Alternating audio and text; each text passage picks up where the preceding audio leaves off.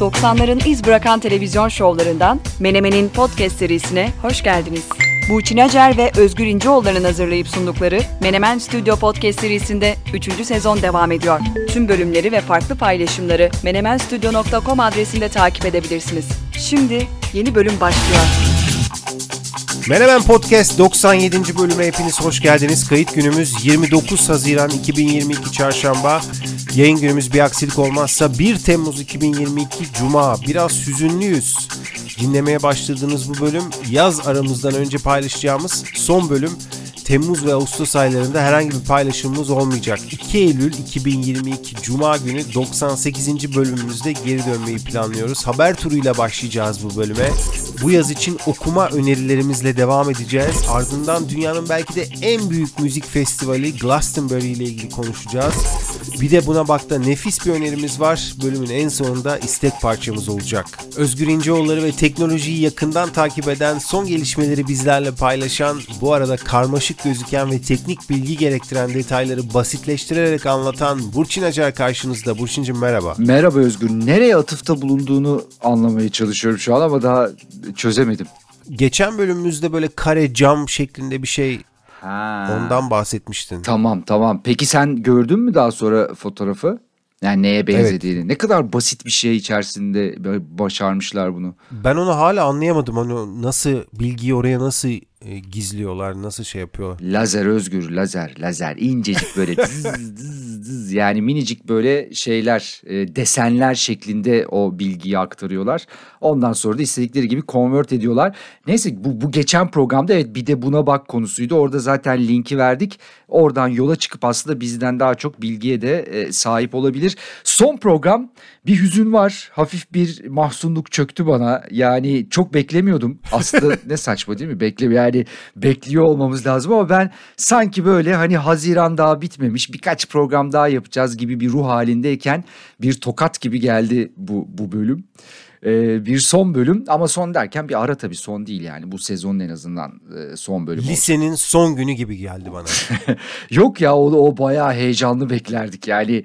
Gün sayar, saat sayardık Özgür yani öyle bir anda gelmezdi lisenin son günü. Ama hüzünlü gündür. Lisenin son gününde böyle bir için burulur yani. Ee, evet şey diyorsun, bitirirken diyorsun değil mi? Evet tabii tabii. Evet tabii. Evet o, o hüzün de enteresan ve benzersiz bir hüzündür. Doğru söylüyorsun.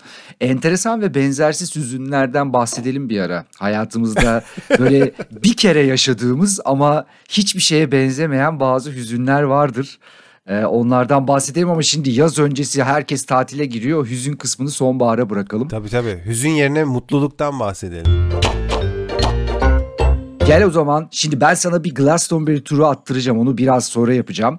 E, o aslında biraz böyle yaz içinde öneriler de içerecek kendi içerisinde ama ondan önce bir haber takibiyle aslında bu bütün sezon konuştuğumuz bir konuyla ilgili e, bir açılımda bulunmak istiyorum. Aboneliklerden çok bahsettik Özgür. Yani işte çok aboneliğimiz var, hangisini eleyeceğiz? Hatta burada seninle kendi aboneliklerimizi koyduk ortaya, bunu atarız bunu bırakırız falan demiştik.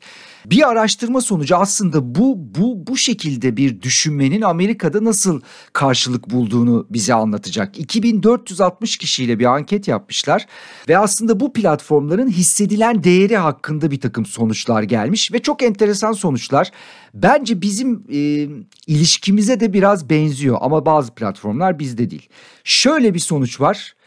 Netflix'te böyle bir Amerikalıların aşk nefret ilişkisi var gibi. Aşk ilişkisi şu, diyor ki memnun, e, memnuniyet raporunda en vazgeçilmez, yani ne olursa olsun en vazgeçmeyeceğim platform ve abonelik Netflix'tir diyor. Yani bu listede o sorunun cevabında Netflix birinci çıkıyor. Ee, ama başka sorulara bakıyorsun, başka cevaplara bakıyorsun, Netflix'i gömüyorlar.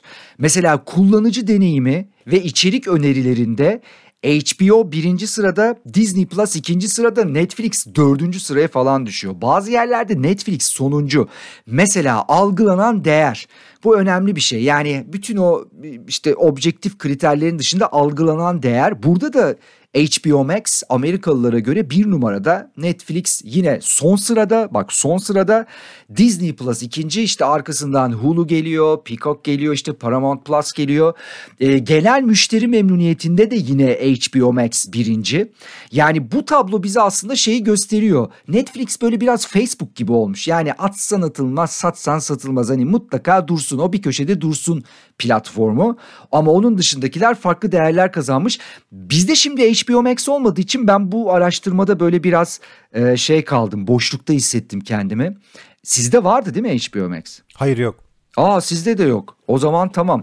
Yani H B O Max'in bu kadar başarılı olmasının e, arkasındaki nedenleri de merak etmiyor değilim. Yani sonuçta tabii ki dizi ve film kalitesi, prodüksiyon kalitesi, popülerliği fazla ama e, bu kadar fark atması diğer platformlara göre beni açıkçası şaşırttı ve merak ettirdi. O zaman dinleyicilerimize soralım. E, izleyen varsa düzenli olarak e, bize neden H B O Max'in bu kadar beğenildiğine dair yorumlarınızı paylaşırsanız seviniriz. Benim de merak ettiğim gerçekten bir platform. Ben Disney Plus'ı uzun süredir kullanıyorum. Beğeniyorum. Ee, Netflix zaten e, kullandığımız, bildiğimiz bir platform. Podcast platformları ile ilgili bir bilgi yok ama değil mi bu söylediğin araştırmada? Yo yo bu bu tamamen video, te- film ve dizi platformları ile ilgili e, müşteri memnuniyeti anketleri sonucunda ortaya çıkan bir sonuç. Bu arada hazır söz açılmışken hani hep diyoruz ya, podcast tek başına yapılan bir aktivite değil. Bir şeyler yaparken podcast dinleniyor veya podcast dinlenirken bir şeyler yapılıyor. Bunun örneklerini vermiştik bize gelen e, bazı cevaplardan yola çıkarak.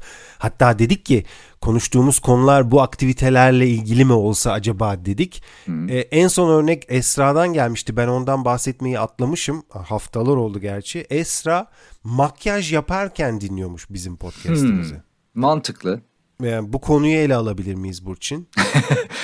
Makyaj yaparken podcast dinleme alışkanlığını alabiliriz tabii. Alalım hadi, ele hayır, alalım. Hayır hayır hayır. Makyaj konusunu. İşte makyaj. En, en güzel rimeller nasıl, nedir? Oo, ben pas geçiyorum. Çok iyi. Al, iyi. Allık, a, allık nasıl sürülür? İşte nasıl sürülür Özgür? Anlat bize. İşte çalışacağız, anlatacağız bilmiyorum. Ha ya yani çok emin girdin konuya da sanki bütün hepsine hakimsin gibi. Ben yani o kadar profesyonel yorumlarda bulunamayacağım. Ama sen biraz daha iyisin bu konuda, hissediyorum. Bak şaka, şaka bir yana güzellik endüstrisi de aslında moda endüstrisi gibi. Yani trendlerle yön buluyor. Şu aralar güzellik endüstrisinin en büyük trendi neymiş biliyor musun? C vitamini. Hmm. Biliyorduk da tekrar okuduk. Şöyle, cilt problemlerini çözmek e, ve cilt güzelliğini pekiştirmek için C vitamini içeren ürünler tavsiye ediliyor. Ve gerçekten de bunları görüyoruz e, mağazalarda. Aslında bunu bilmek için tabii lise bilgilerine dönmek yeterli olur. oluyor. Çünkü yani C vitamini yaşla beraber daha az ürettiğimiz bir vitamin ve o yüzden dışarıdan takviyesi şart. E, askorbik asit bu C vitamininin saf formudur. E, güzelliğin yanında sağlık için de çok kritiktir zaten. Hani güzellik bir yana sağlığın için de ihtiyacın olan bir şeydir. Doğal yollardan almak çok önemlidir. E, limon mesela mucizevi bir meyvedir. Dolayısıyla turunçgillere her zaman ilgi göstermemiz lazım. Zaten içinde mesela C vitamini çok olan meyvelerin, bak dikkat et Burçin, en son bozulan meyveler onlardır. Yani bütün meyveleri koy buzdolabına, en son içinde C vitamini olan meyveler bozulur. Bunu da düşünerek bizim de bozulmamızı geciktireceklerini hatırlayalım. Böylelikle yazın e, girişinde sağlık ve hayat köşemizi de yapmış olduk. Ama güzel bilgi. Mesela buzdolabı konusunda hiç bak böyle bakmamış. Peki ne yapacağız? Yani limonun suyunu sıkıp suratımıza mı süreceğiz direkt ya? Hayır, o şekilde. Ya hayır. Hayır. Onun en güzel yöntemi işte suyunu sürekli limonlu yapacaksın. Limon sıkacaksın suyuna veya sodana. Aa, o cilde de yarıyor yani. Ya her mi? şeye yarıyor. Her şeye yarıyor. Her şeye yarıyor. Tamam, tamam. Peki sen şimdi e, Esra'nın mailinden ya da mesajından yola çıkarak bir bir yorumda bulundun, bir bilgi verdin. Dinleyicilerimizin bizimle kurdukları iletişim bizim için gerçekten çok önemli ve kıymetli. Bunu öylesine hani program sunucularının hep söylediği şeyler olarak görmeyin. Bizi böyle ciddi anlamda gıdıklıyor o bilgiler, bize başka şeyler düşündürüyor ve onları da araştırıyoruz. Bazen programlarımıza da konu alıyoruz. O yüzden çok değerli. Mesela bu hafta biz geçen haftalarda konuşmuştuk hani hatta geçen programda pardon. E, bu büyük çocukların oyunlarından bahsetmiştin. Sen ne demiştin? Kid, kidzalt mı neydi? Kidalt. Kidalt ha. E, Kidalt teriminden bahsetmiştin. Onunla ilgili bir geri dönüş çok hoşuma gitti Mert Özcan'dan. Diyor ki yaşım otuz dört, bunlar da benim oyuncak koleksiyonum ve fotoğraflarını yollamış. E, son bir buçuk senedir başlamış. bir altmış dört model oyuncaklarım şu an için yüz elliye yaklaştılar. Yani bu bir altmış dört dediğim hani küçükken oynadığımız oyuncak arabalar var ya hani onlar evet. gelsin gözüne, gözünün önüne. O tür e, küçük oyuncaklardan bahsediyor, küçük arabalar. Kutularda saklayıp biriktiriyorum. Aklıma geldikçe hafta sonları da böyle masaya dizip tozlarını alıyorum, siliyorum. Bakıp bakıp geriye kaldırıyorum diyor. Ee, tam böyle bir aslında şey e, merak ve hobi davranışları bunlar ama çok güzeldi fotoğraflar. Ee, bir ara ben de çok topluyordum ama sonra çok bir alışkanlık haline getiremedim. Geçen programda sen bahsetmiştin, Mert Özcan'ın da böyle bir katkısı oldu. O fotoğrafları da e, belki bir ara bir yerlerde paylaşırız. Güzel güzel oyuncaklar. Peki Burçin'cim, yaz tatili öncesi son bölüm olduğu için bu bölümü o mantıkta kullanabiliriz diye düşündüm ben. Yani yazın okuyabileceğimiz birkaç kitap önerisi yapabilir miyim? Aa güzel güzel. Plaj kitapları mı bunlar? Tatil kitapları. Yani plaj kitapları istediğin yerde oku. Plajda oku, evinde oku, bahçede oku. Ne bileyim her yerde, ormanda oku. Şimdi iki tanesi bizi dinleyen arkadaşlarımızdan geldi. Biri benden, biri de Bill Gates'ten. Biz dördümüz böyle bir kitap kulübü kurduk. Irmak, Emre, ben, Bill.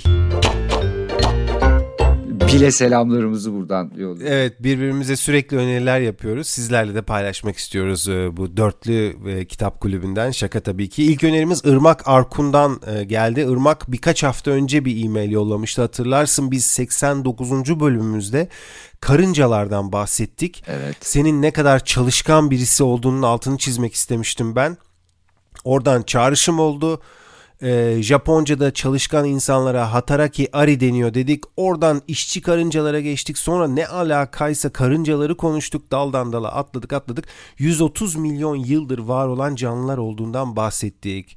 Bunun üzerine Irmak dedi ki karıncalarla ilgili çok iyi bir bilim kurgu kitap tavsiye etmek istiyorum. Kitabın adı Karıncalar.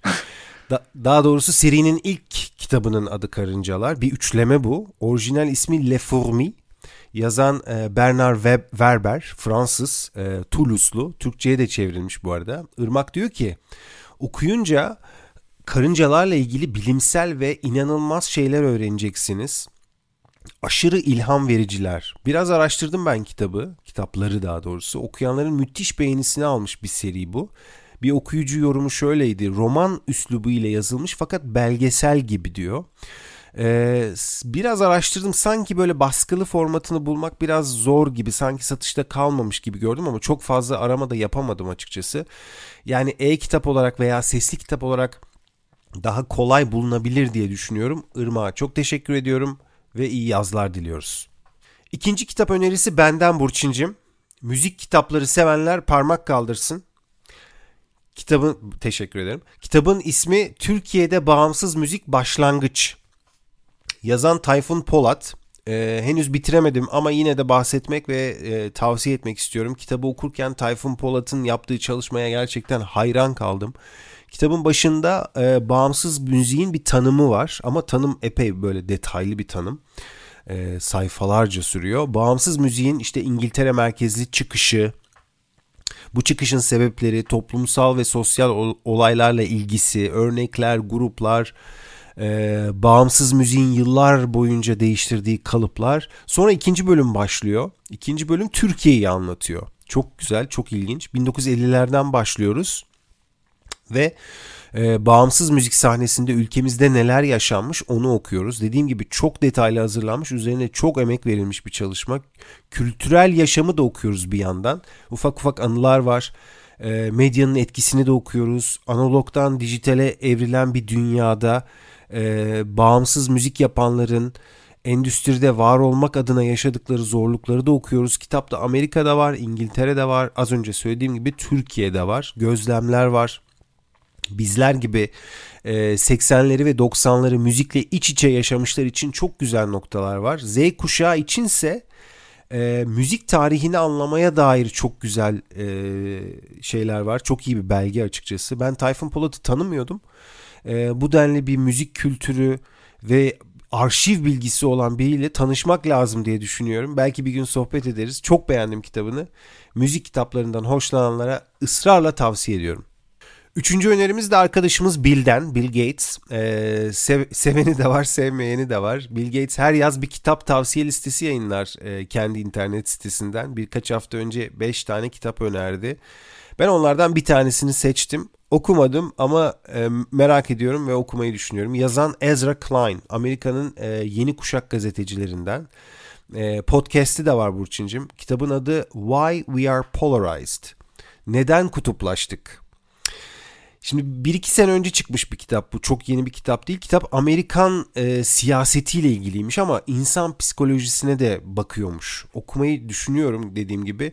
Amerika'daki e, kutuplaşmanın e, kimlik siyasetiyle ilgili olduğunu biliyoruz zaten. Kutuplaşma siyasetin içinde çokça olan bir kavram. E, ve liderlerin maalesef zaman zaman kullandığı bir hamle bu.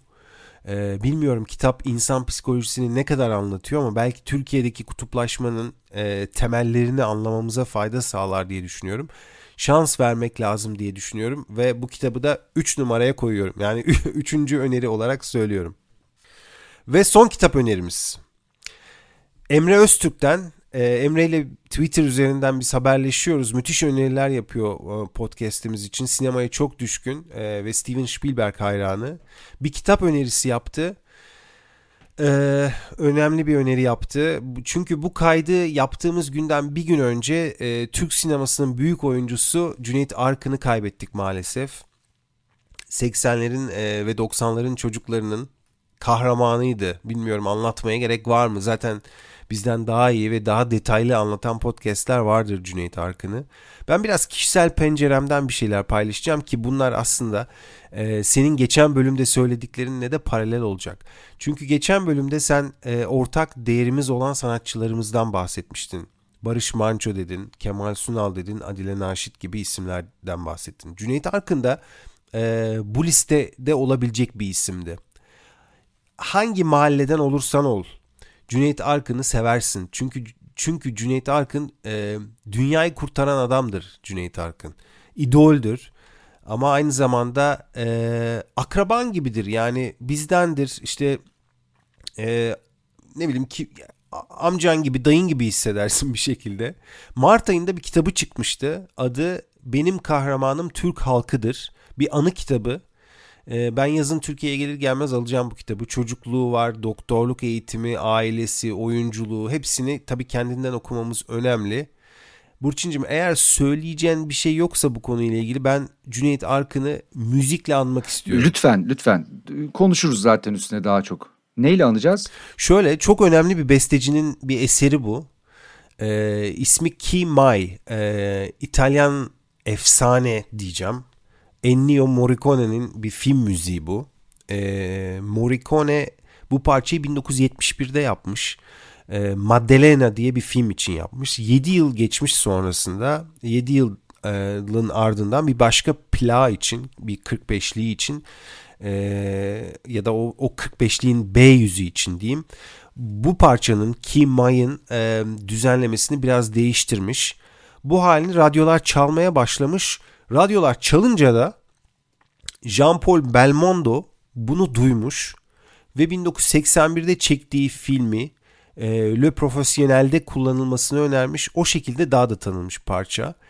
E, yani Yeşilçam'da tabii yıllarca bu parçaya kayıtsız kalmamıştı. Hatta Cüneyt Arkın filmlerinde duygusal e, sahnelerde çok duymuştuk bu parçayı.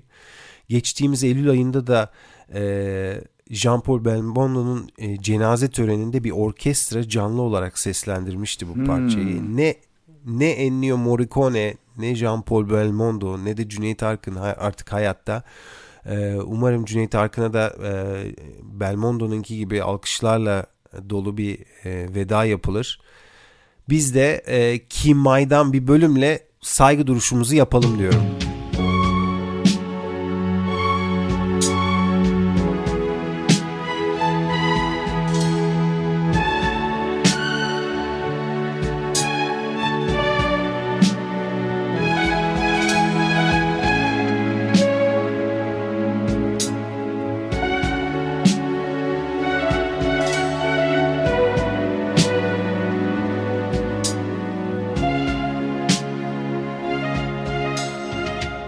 harika bir seçim Özgür. Yani bunu e, o cenaze töreninde dinlemiştim ama hani kimdi, ayrıntısı neydi o kadar kaydetmemiştim. Çok yerinde oldu. E, Cüneyt Arkın'ın kaybı tabii hepimizi üzdü. İşte hep böyle oluyor. Yani kendi kuşağımızın kahramanları gidince müzikte veya sinemada fark etmez. Bizden de bir şeyler gidiyor. Bunu artık o kadar e, net görüyoruz ki. Senle burada genelde tabii müzikle ilgili kayıplarımızdan bahsederken bu duyguyu anlatmaya çalışıyoruz. Cüneyt Arkın'da da yaşadığımız duygu o. Yani bizim küçüklüğümüzden, gençliğimizden bir şey koptu ve gitti. Yerine de konacağını, onun yerine tekrar benzer bir şeyin konacağını da çok zannetmiyorum. Çünkü o anılarla beraber, bizim yaşadıklarımızla beraber gidiyor. Çok değerli bir adamdı. Ee, dediğin gibi umarım e, yakışır bir şekilde uğurlanır. Biz bu programı kaydettiğimizde henüz gerçekleşmemişti. Ee, güzel tavsiyeler Özgür.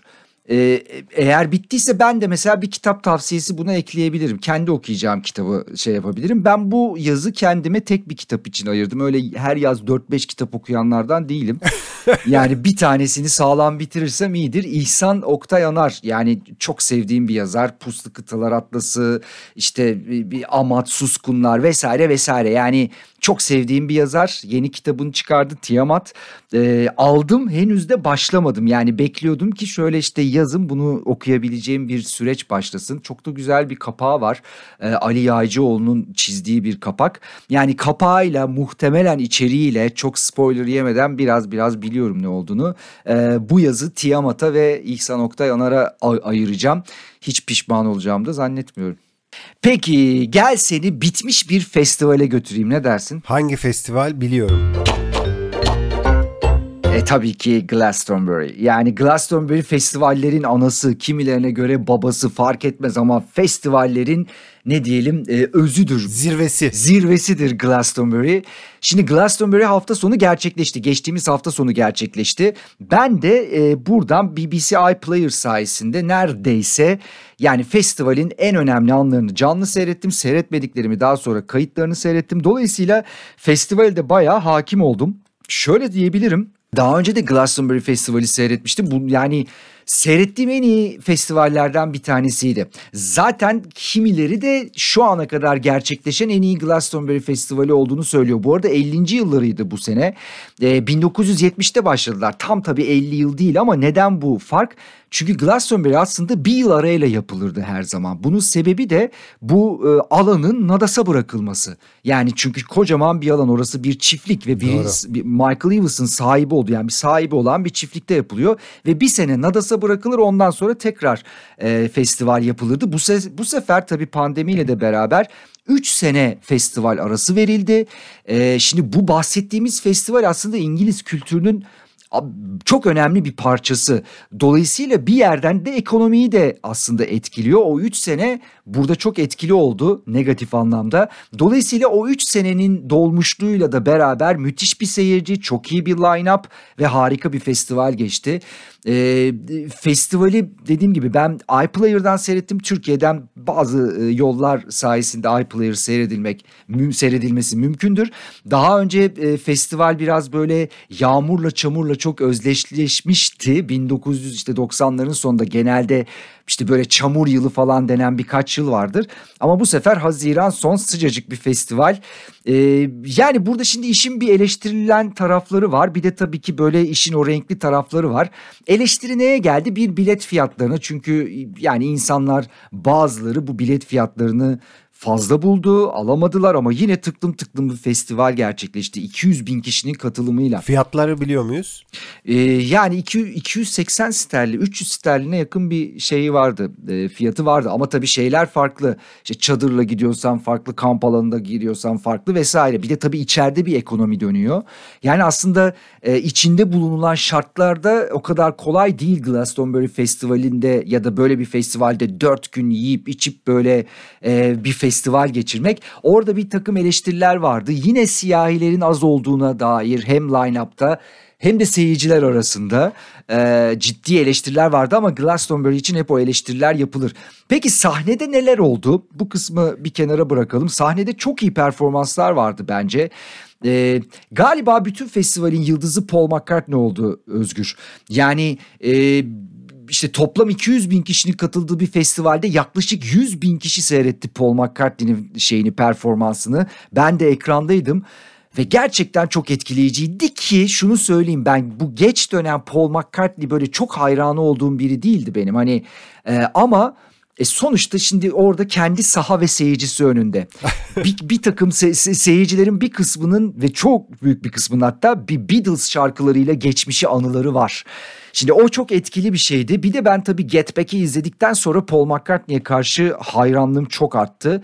O yüzden bilmiyorum, belki aynı duygularla seyrettim ve gerçekten etkileyiciydi. İçinde işte Beatles şarkılarını da söyledi. Yani mesela Hey Jude söylerken insanların o suratlarındaki mutluluk gerçekten paha biçilmez. Bu çok kolay yakalanabilecek bir durum değildir festivallerde. Bu kadar kitlesel bir şekilde aynı duyguyu hissettirmek. İki tane konu oldu. Çok da güçlü konuklar, Bruce Springsteen ve Dave Grohl.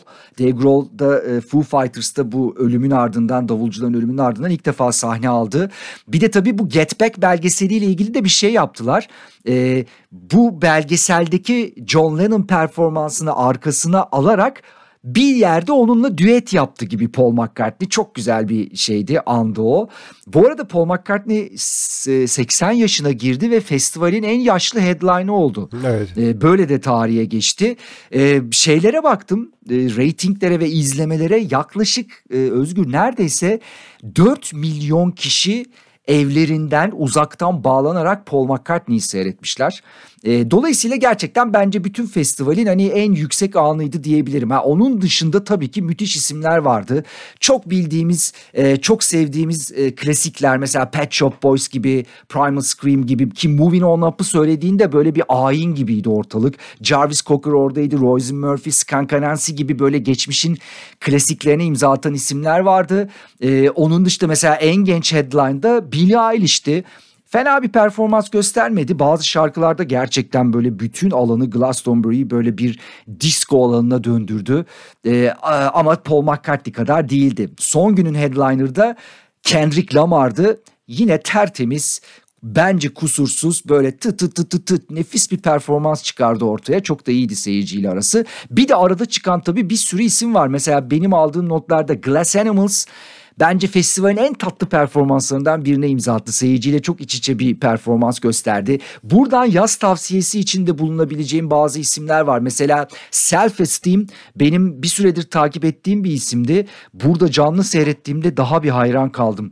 Ee, ne yapıyor? Aslında pop müzik yapıyor ama bildiğimiz pop değil. Biraz daha böyle deneysel, çok az indie pop diyebiliriz belki, ve sahne şovları, koreografileri çok enteresan.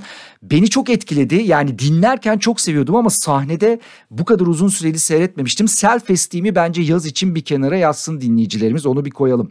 Ee, bunun dışında çok böyle isimleri bilinmeyen ama canlı performansları çok iyi gruplar vardı.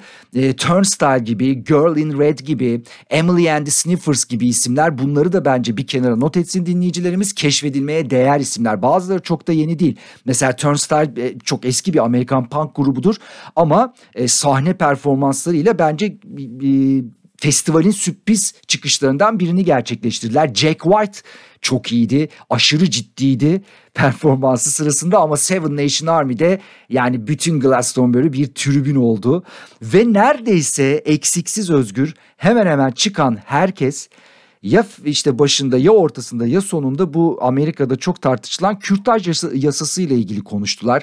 Tepkilerini dile getirdiler. Megan Thee Stallion direkt böyle küfür falan, yani böyle çok sert bir tepkiyle girdi ve seyirci de tabii onlara katıldı. Yani festivalin hakim mesajı bu sene e, çok da sıcak bir gündemdi çünkü kürtaj meselesiydi. Rusya-Ukrayna savaşı ile alakalı var mıydı bir, bir şey söyleyen? Zelenski katıldı. Zelenski yine e, video konferans yoluyla katıldı. Ee, Ukrayna'nın Eurovision birincisi olan grup Glastonbury'deydi. Ee, ama böyle çok mesela kürtaj kadar baskın bir söylem olarak ortada yoktu. Ya da en azından benim seyrettiğim alanlarda, ama Zelenski'nin katıldığını söyleyelim. Bu arada Greta Thunberg de oradaydı. Sahneye çıktı, bir konuşma yaptı. Büyümüş Greta Thunberg ee, ve e, o da bayağı alkış aldı. Etkileyici yerlerden bir tanesiydi. Bu arada E, rating rekorları kırdı neredeyse. Yani otuz dört milyon kişi seyretmiş iPlayer'dan benimle beraber. yirmi üç milyon canlı izleme kaydetmişler. Yani canlı olarak izlemede yirmi üç milyonu yakalamışlar. Ve en çok seyredilen performans biraz önce söylediğim gibi üç virgül dokuz yaklaşık dört milyonla Paul McCartney oldu.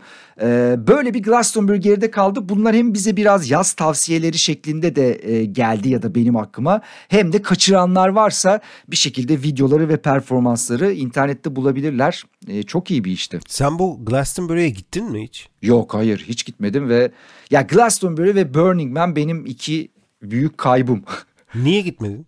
Şöyle e, gidebileceğim senelerden bir tanesinde bileti şey yapamadık, sağlayamadık.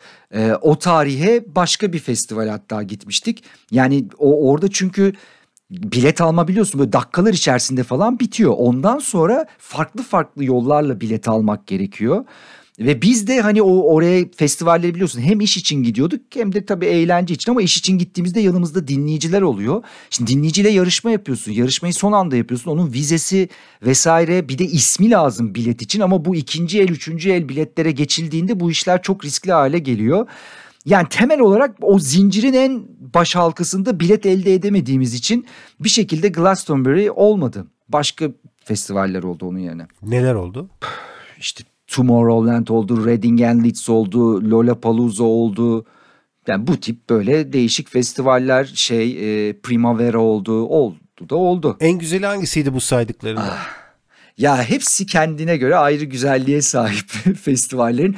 Ama e, yani beni böyle o İngiliz kültürü ve oradaki canlılığı sevdiğim için Reading and Leeds'in enerjisi e, çok etkilemişti. Ama Lollapalooza bence böyle bir örnek festival. Yani bir festival nasıl yapılır? Nasıl line-up, düzen, giriş, çıkış? Tam anlamıyla böyle bir örnek. Çoluğunla çocuğunla çok rahat gidebileceğin falan. Böyle bir festival olarak da hafızamda kaldı. Onu da o şekilde belki tavsiye edebilirim. Tomorrowland'i burada şu an konuşmayalım. O ayrı bir şey. Bu bölüm konusu olur. Tamam, ona geliriz sonra da. Lollapalooza nerede? Lollapalooza, Lollapalooza birçok şehirde yapılıyor ülkede. Ben Almanya'dakine gittim iki kere. Ee, ikisi de çok iyiydi. İkisi de farklı yerlerdeydi. Biri bir eski hipodromdaydı. Biri olimpiyat stadındaydı. Ee, ama Lollapalooza'da aslında Amerika çıkışlı bir festival. Daha sonra birçok ülkeye e, yayıldı. Ama çok iyi yani, sistemleri gerçekten. Bir kere çocuklara özel bir festival alanı var içeride. Yani geliyorsun, çocuğunu bırakıyorsun alana. Sen gidiyorsun The Weeknd seyrediyorsun. O bambaşka işler peşinde. Çok rahat bir festival şeyi var, akışı var. Alman versiyonuna gitti. Ee, Das Lollapalooza. Das Lollapalooza. Çok güzeldi ama ya. Hele o hipodromdaki çok hoşuma gitmişti. Ee, peki Özgür, ya festivallerden konuşuruz. Konu konuyu açar. Bir de buna baka geçelim. Sende bir şeyler var tavsiye edeceğin. İstersen ben jingle'ımı hazırlayayım. Şurada bir, bir dakika. Bir de buna bak, bak, bak, bak, bak, bak. Bir de buna bak, bak, bak, bak, bak. Çıs, tıs, tıs. Bir de buna bak. Böyle bir ufak şey yaptım. Bu tarzı ne oldu bunun? Bossa Nova. Bossa Nova. ee, tamam, peki madem festivallerden söz ettin, yazın çok etkinlik var. Kendimizi konserlere doğru atmalıyız, doğru. Müziğin tadını çıkartmalıyız. Ben de o zaman şöyle yapıyorum. yirmi dokuzuncu İstanbul Jazz Festivali'nden bahsetmek istiyorum ve bir de buna bak diyorum. Güzel. Çok güzel bir programı var. Kimler kimler var. Grammy ödüllü efsane isim Diane Reeves var mesela. E, Melody Gardot çok iyi bir pop jazz vokalisti. O var. Büyük bir gitar efsanesi var. John McLaughlin. Mutlaka mutlaka görülmesi, e, gidilmesi gereken bir konser. Özel bir konserle Teoman var. Jazz Festivali kapsamında e, bir proje yapıyor. Yine farklı bir proje yapan, seyircinin karşısına çıkacak olan Kalben var. Ve tabii ki onlarca farklı isim var. Parklarda ücretsiz konserler var. Var da var yani. Program e, detaylı programı i k s v nokta org'da bulabilirsiniz. Festival direktörü Harun Harun İzeri ve İ K S V ekibini tebrik edelim. Jazz Festivali döneminde İstanbul'da olmak istiyorum her seferinde, her yıl, ama bir türlü denk getiremiyorum. O yüzden ben de Montreux'a gideceğim Burçin. Ne yapayım yani? Kimi seyredeceksin? Kim var planda? İşte bu hafta açılışında Aha'yla başlıyoruz Burçin'cim. Oo, Take on me diyorsun Özgür. Güzel ya. Ya bunları seyretmek lazım çünkü imkan olmayabilir. Bu arada İ K S V ile alakalı ben de o zaman buna bir ekleme yapayım. yirmi bir Ağustos'ta Nick Cave konseri var İstanbul'da. Ama önereceğim Nick Cave değil. Zaten Nick Cave'i önermeme çok ihtiyaç yok. Orada alt grup olarak Black Country New Road gelecek.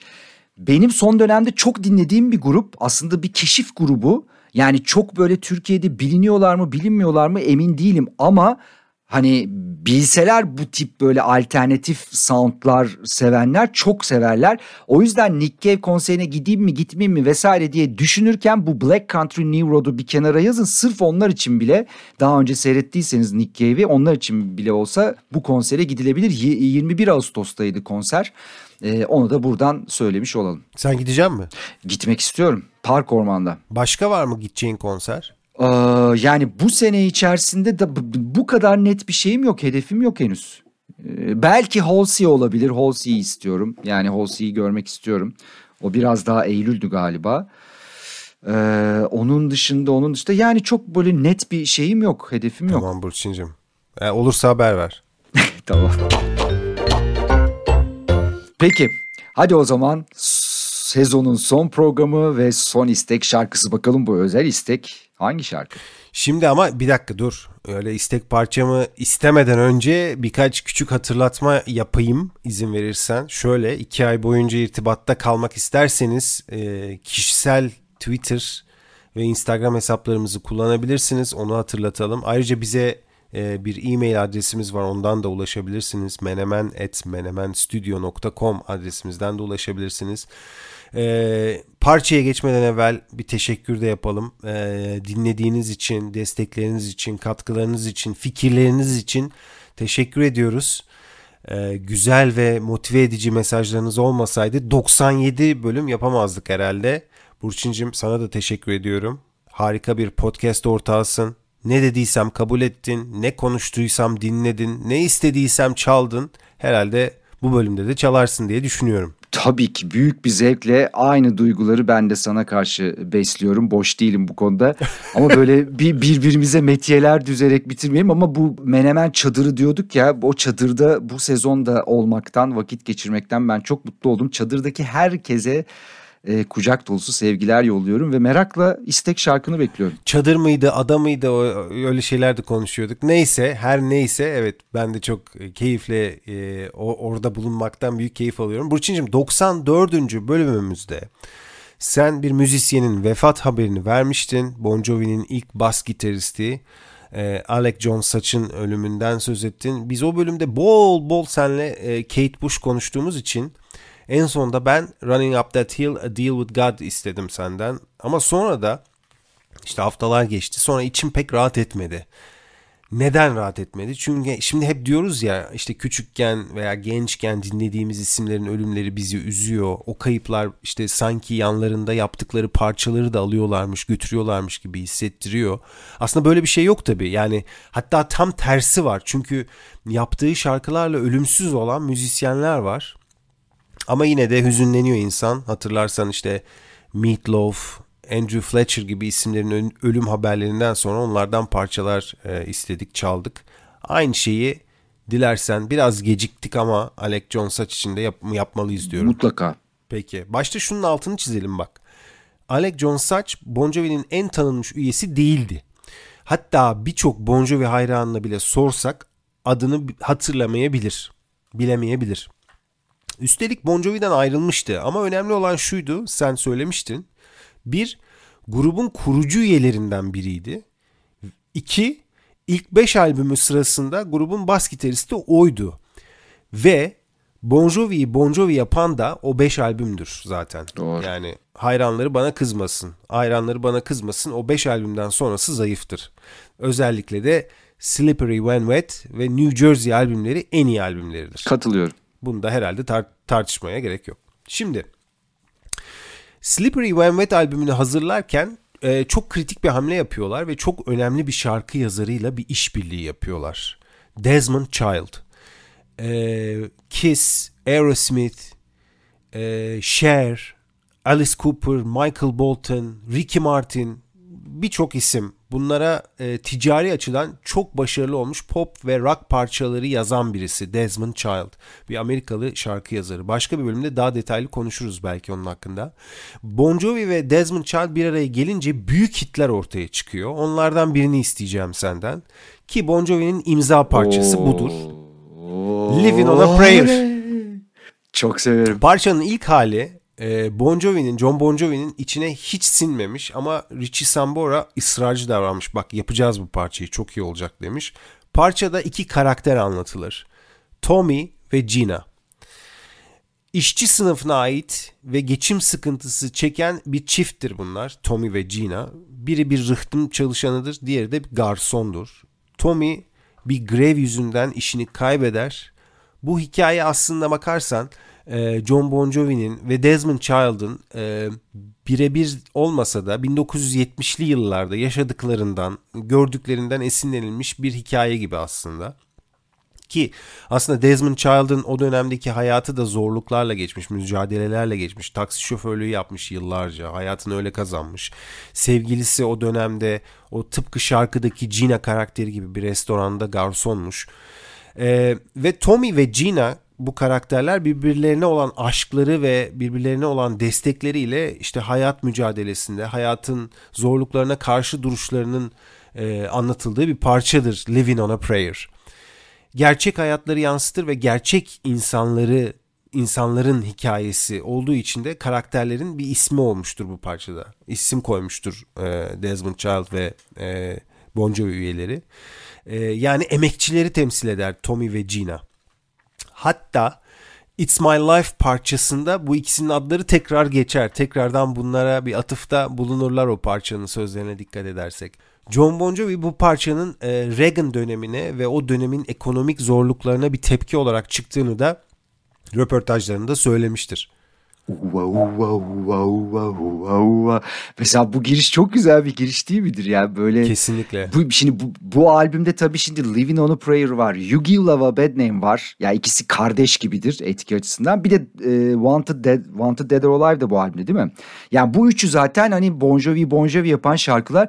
Çok enteresan, daha bak bu podcast kaydına girmeden içeride şey e, Miss Marvel izleniyordu. Orada da Living on a Prayer çalıyordu. Şimdi geldin sen istedin. Hayat böyle çok enteresan. Bu arada benim yani böyle hani nasıl diyeyim, bağıra bağıra söylemekten en keyif aldığım şarkılardan biridir. Yani konser olsun, ne bileyim bir bar ortamı olsun, duramam yani. O yüzden şarkıya gireceğim ama ben de söyleyeceğim mi söylemeyeceğim mi, üstüne gireyim mi girmeyeyim mi? Şu an ben sen konuşurken onu tartıyordum. Yani rahat ol. She say we gotta hold on what we got. Aa, çok güzeldir ya. Vay, hakikaten güzel bir kapanış oldu. Oh, we halfway there. Peki tamam. Evet, bu arada hatırlatalım, istek parçalarımızı bir Spotify listesi haline getirdiğimizi hatırlatalım. Evet, ve evet. Bu neredeyse dört buçuk saatlik oldu. O playliste internet sitemizin ana sayfasının en altında ulaşabileceğinizi de hatırlatalım. Living on a Prayer. iki Eylül'de tekrar buluşmak üzere. Hoşça kalın. Uva uva uva uva uva uva görüşmek üzere.